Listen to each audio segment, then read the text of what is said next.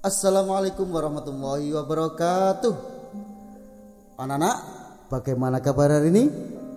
Alhamdulillah, semuanya sehat-sehat saja ya.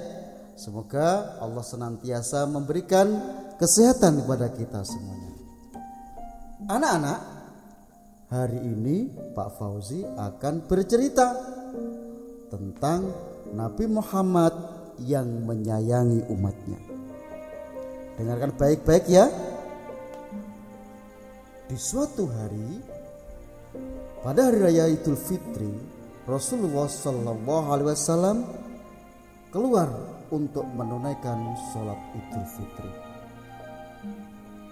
Sementara anak-anak kecil tengah bermain yang gembira di jalanan, tetapi ada seorang anak kecil duduk menjauh berseberangan dengan mereka dengan pakaian yang sangat sederhana dan tampak murung.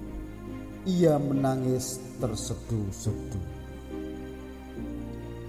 Melihat hal ini, Rasulullah Shallallahu Alaihi Wasallam segera menghampiri anak tersebut. Nak, mengapa kamu menangis? Kenapa kau tidak ikut bermain bersama-sama mereka? Rasulullah membuka percakapan. Anak-anak yang tidak mengenali bahwa orang dewasa yang ada di hadapannya adalah Rasulullah SAW. Kemudian anak itu menjawab, "Paman,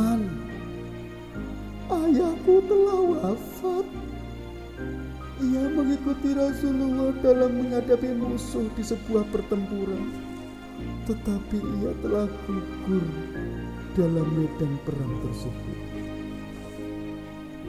Rasulullah terus mengikuti cerita anak tersebut sambil meraba ke mana ujung cerita itu. Rasulullah Shallallahu Alaihi Wasallam mendengarkan dengan seksama perangkaian peristiwa dan nasib anak yang malang itu. Ibuku telah menikah lagi. Ia memakan warisanku peninggalan ayah. Sedangkan suaminya mengusirku dari rumahku sendiri. Aku tidak memiliki apa pun, makanan, minuman, pakaian dan tempat tinggal. Aku bukan siapa-siapa. Tetapi hari ini aku melihat teman-teman sebayaku menyaksikan merayakan hari raya bersama ayah-ayah mereka. Dan perasaanku dikuasai oleh nasib hampaan tanpa ayah. Karena itulah aku menangis. Mendengar penuturan ini, Rasulullah Shallallahu Alaihi Wasallam runtuh. Ternyata ada anak yatim dari sahabat yang gugur membela agama dan Rasulnya di medan perang mengalami nasib yang malang begini. Rasulullah segera menguasai diri. Rasulullah Rasulullah yang duduk berhadapan dengan anak ini segera menggenggam lengannya. Nak, dengarkan baik-baik ya. Apakah kau sudi bila aku menjadi ayah, Aisyah menjadi ibumu, dan Ali sebagai paman? Hasan dan Husain sebagai saudara dan Fatimah sebagai saudarimu? Tanya Rasulullah.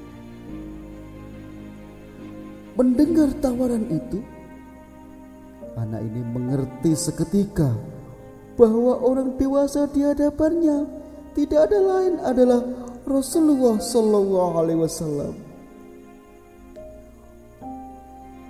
Kenapa tak sudi ya Rasulullah? Jawab anak itu dengan senyum terbuka. Rasulullah Shallallahu Alaihi Wasallam kemudian membawa anak angkatnya pulang ke rumah. Di sana anak itu diberikan pakaian yang terbaik, dipersilakan makan dengan hingga kenyang, dan penampilannya diperhatikan lalu diberikan wangi-wangi. Hore, hore, aku sekarang punya ayah. Hore, aku sekarang punya ayah. Ayahku siapa? Temannya kemudian bertanya, siapa ayahmu? Ayahku adalah Rasulullah, ayahku adalah Rasulullah. Kemudian anak itu tidak menangis, dia sangat gembira. Melihat perubahan yang gratis pada anak itu, para sahabatnya kemudian bertanya, "Hei, sebelum ini kau menangis, tetapi kini kau tampak gembira." Benar, sahabat-sahabatku, tadinya aku lapar, tetapi lihatlah, sekarang tidak lagi. Aku sudah kenyang. Dulunya aku memang tidak berpakaian, tetapi kini lihatlah, sekarang aku mengenakan pakaian yang bagus. Dulu memang aku ini anak yatim, tetapi sekarang aku memiliki keluarga yang sangat perhatian. Rasulullah Shallallahu Alaihi Wasallam ayah, Aisyah itu ibuku, Hasan dan Husain saudaraku, Ali pamanku, dan Fatimah adalah saudariku. Apakah aku tidak bahagia? Waktu terus berjalan. Usia semakin bertambah, kebahagiaan anak ini pun lenyap ketika selang beberapa tahun setelah Rasulullah Wasallam meninggal dunia. Meratapi kepergian ayah angkat yang paling mulia ini, ia keluar rumah seraya menaburkan debu di atas kepalanya. Celaka, sungguh celaka. Kini aku kembali terasing. Aku bukan siapa-siapa lagi. Aku kini menjadi anak yatim yang sepi. Sayyidina Abu Bakar Abu Bakar As-Siddiq radhiyallahu an yang menyaksikan anak ini segera memeluknya. Sayyidina Abu Bakar kemudian mengambil alih kepengasuhan anak ini. Anak-anak sekalian, itulah kasih sayang Rasulullah Shallallahu Alaihi Wasallam kepada umatnya, bahkan kepada anak kecil. Beliau sangat menyayangi. Bahkan di dalam kisah yang lain, Rasulullah Shallallahu Alaihi Wasallam terkadang juga bermain-main dengan anak-anak kecil.